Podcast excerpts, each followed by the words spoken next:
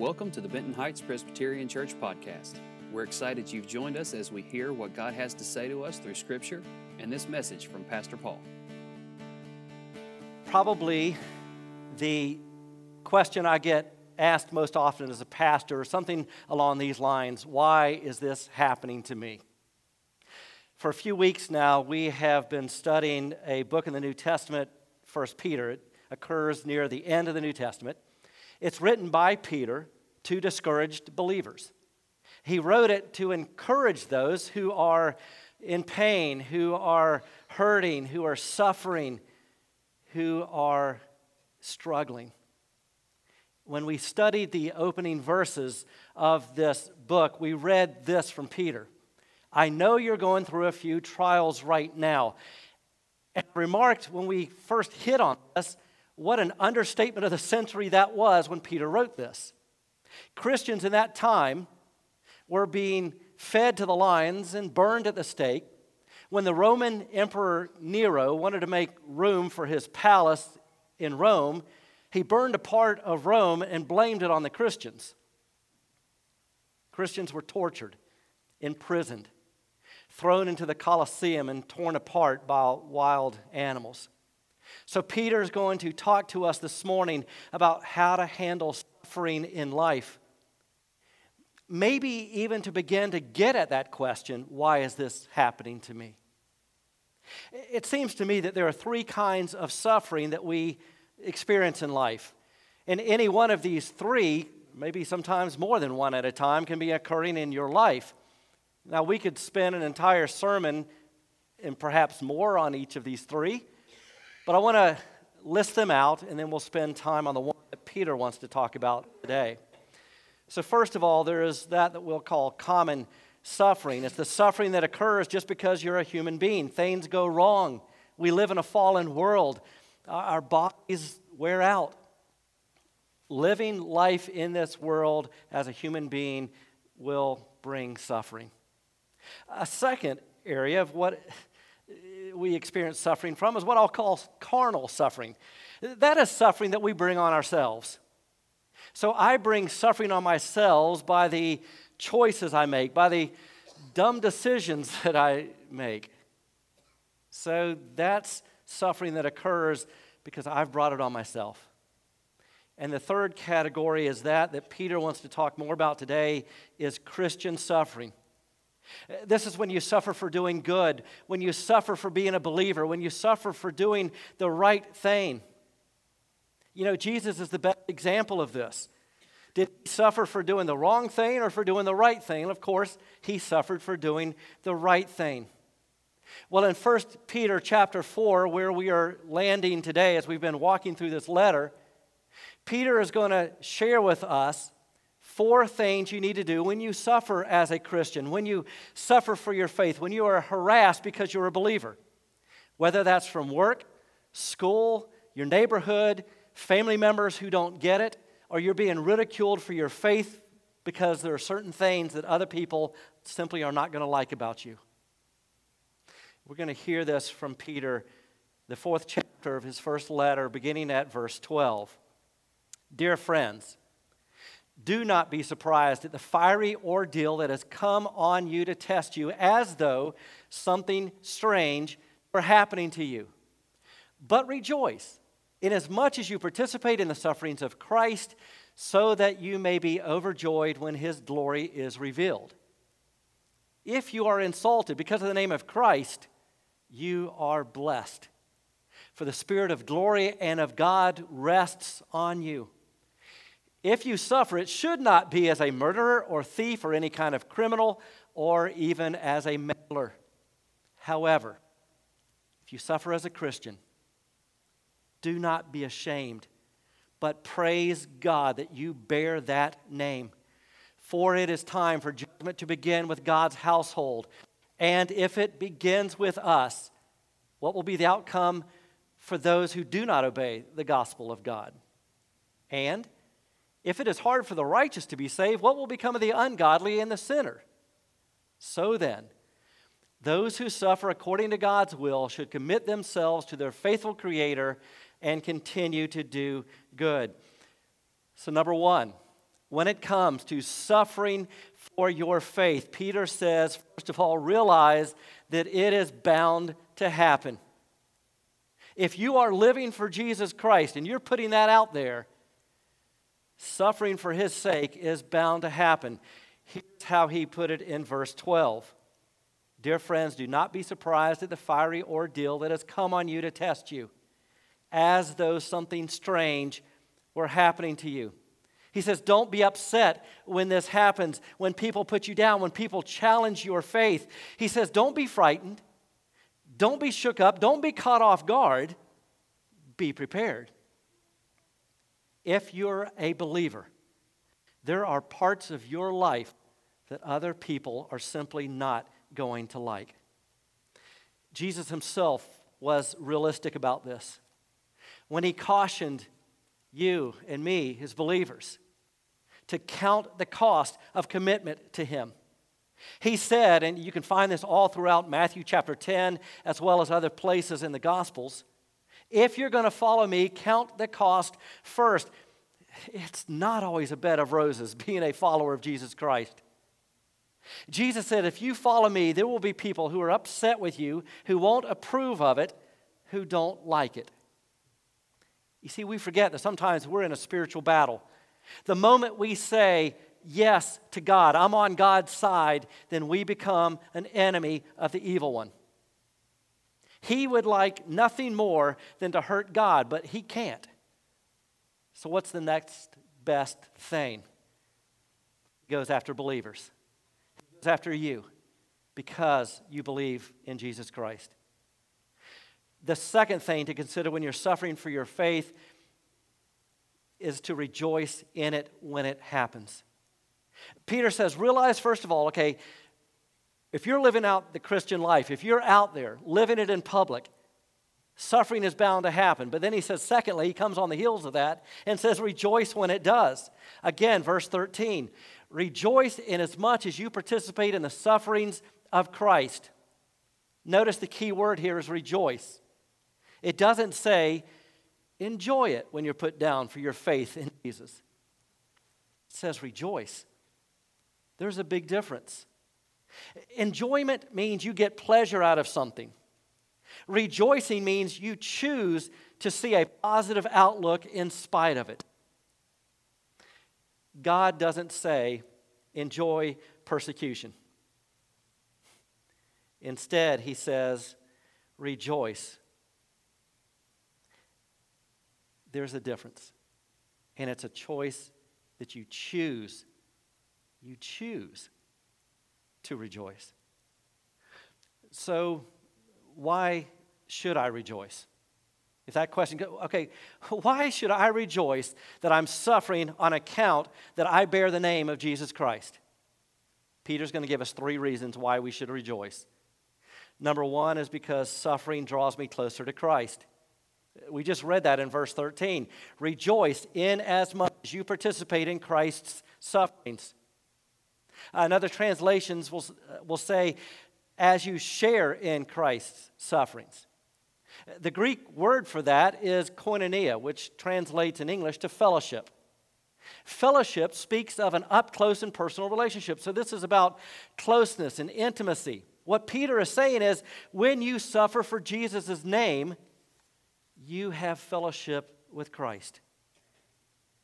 It draws you closer to Him. I mean, think about it. When you go through suffering with someone, it bonds you together with that person. Ask any war veteran. The suffering they went through bonds them together. Uh, or when you, as a family or a community, goes through a disaster, it draws you closer together. Peter says, when you suffer for doing the right thing, it draws you closer to Christ. A second reason for rejoicing when we're suffering for Christ is that it means God can be seen in my life. When you're having a tough time on account of Jesus, that means God can be seen in your life. Verse 14 If you are insulted because of the name of Christ, you are blessed, Peter says, for the Spirit of glory and of God rests on you. So, why can I rejoice when people put me down for my faith and challenge me on my beliefs? Because here's what it means congratulations. Somebody sees something different about you. Obviously, they've noted the difference. If you're challenged by your faith, they're seeing that. What if you're not? What if you're not challenged by your faith? What does that say about your faith? Maybe it's not on display. But when people put you down and they harass you for your faith, Peter is saying, Congratulations. It means you're a person of integrity. You're a person of character. You're a person that has convictions. It means you stand for something rather than fall for anything. And the third reason to rejoice for the suffering of Jesus Christ is that it means God can trust you. When you're harassed for your faith, it means God can trust you. Peter and the rest of the disciples were literally beat up for their beliefs. And it happens all around the world. Thousands of believers are jailed, even killed, every year for their faith. In some countries, you can be hanged or brought before a firing squad just for belief in Jesus Christ. And no one is going to do that to you in America. And I often wonder how much then can God trust American Christians? I mean, we want Jesus, but so often we want Jesus only when it's comfortable and convenient. But if Christianity were outlawed, would there be enough evidence to convict you? Do people know what you believe? Uh, why did God allow Job to lose everything that he had? Because God knew he could trust Job. Why did God allow three young Hebrew men to go through a fiery furnace? Because God knew he could trust them. Can God trust you? What does your faith cost you? Does it cost you anything? So when it comes to suffering, Peter says, number one, know that it's bound to happen to you. Number two, rejoice when it does. The third thing we need to do when we suffer as a Christian, Peter says, is you need to know you don't have to be ashamed. In fact, he would say, refuse to be ashamed. Here again, verse 16. If you suffer as a Christian, do not be ashamed. When you're put down for your faith, do not be ashamed. Don't be intimidated by the cynics and the critics. Don't run from situations that put your faith on trial. People are watching you. We've talked about this before. People are watching to see if what you claim as a believer makes any difference. They want to know if your faith is genuine. Does your walk match your talk? Do what you say you believe come true for you? All the more reason to be challenged by Peter's counsel to not be ashamed. And notice he, su- he said, if you suffer as a Christian. Now, he's not talking about suffering because you're obnoxious about your faith. Some people are odd, they're strange, and they'll do crazy things and say, Well, I'm suffering because of Jesus. No, don't blame God for your personal hangups. Here's the full verse. However, if you suffer as a Christian, do not be ashamed, but praise God that you bear that name. Peter says, if you suffer as a Christian, don't be ashamed. Don't count it as a disgrace. Instead, praise God that you bear the name of Jesus Christ. I know you people. You're good people. And I know an awful lot of good Christians who would not think of doing certain wrong things, but they're ashamed to say they do the right things depending upon the crowd, especially if it's a crowd of unbelievers. Uh, it's Christian men sitting around other men who are bragging about how they disregard their family or their spouse, and the Christians stay silent because they don't want to admit that they're trying to do the right thing and they're trying to be faithful to their, their wife as if something to be embarrassed about. There are Christian young people who would never think about doing drugs, but they're afraid to admit that to their friends. There are single people who have remained sexually pure and embarrassed to say that they are virgins, as if that's something to be ashamed of. You see how upside down and turned around we have our values. Peter's saying it's not a matter of just doing bad things, it also means doing good things, being proud of that in a good way, being honest and admitting that you're not embarrassed. He's saying, don't be embarrassed by your faith, don't be embarrassed by your values, stand firm. The problem, really, for us is the fear of rejection. We're afraid of what other people will think of us. So, what's the antidote? The antidote for the fear of rejection is to think more about what God thinks of you than what other people think of you. That's actually a mark of spiritual maturity. When you consider what God thinks of you more than what other people think of you, therefore you have something that's going to last. You see, if, if somebody doesn't like you, if somebody puts you down for your faith, that's small potatoes. That's not going to last. That's not a legacy. But the reward for standing up for your faith is going to last into eternity. So Peter's telling us keep the long perspective. You don't have to be popular with everyone right now, but you can reap the rewards for eternity. No one is going to kill you in America for your faith. Well, I guess there are some rare exceptions. But do you ever find anyone challenging your beliefs? Or are you so wishy washy? No one knows what you believe. No one knows your values. No one knows where you stand on anything. You are so afraid that somebody might look at you funny. Peter says then we're caring about the wrong thing. Instead of caring about what God thinks and caring about the rewards you're going to receive in heaven for doing the right thing in spite the fact that it's not the most popular thing. The apostle Paul writes this to the Romans. Since we are his children, if we share Christ's sufferings, we will also share his glory. That means when we get to heaven, God is not going to look to see how much we had in our bank account. He's not going to look to see how many trophies were on your shelf, how many awards and plaques hung on your wall. He's going to want to know where are the scars? Did your faith cost you anything? And this leads us to the fourth and final thing you need to do when you suffer as a Christian. Peter counsels us to remain faithful to God. Verse 19. So then, those who suffer according to God's will should commit themselves to their faithful Creator and continue to do good. There is a certain brand of Christianity out there that says God wants every believer to have perfect health so they can spend the millions He's just waiting to give them. And you should have every prayer answered and you should always get whatever you want and never have any problems. And if you do have problems, they say, then you don't have enough faith. There's a spiritual term for that baloney. And it's obviously people who have never read the New Testament.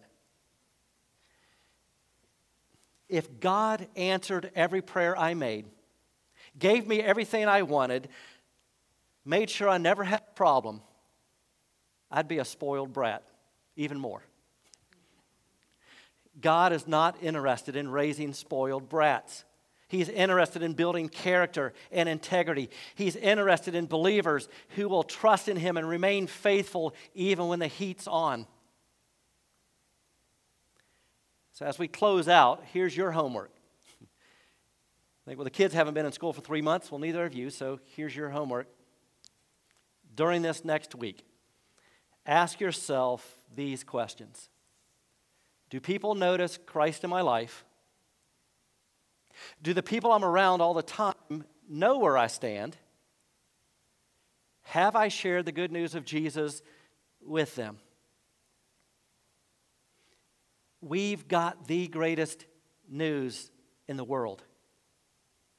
And believe me, most people in the world are more ready to hear the good news of Jesus than we are ready to share it.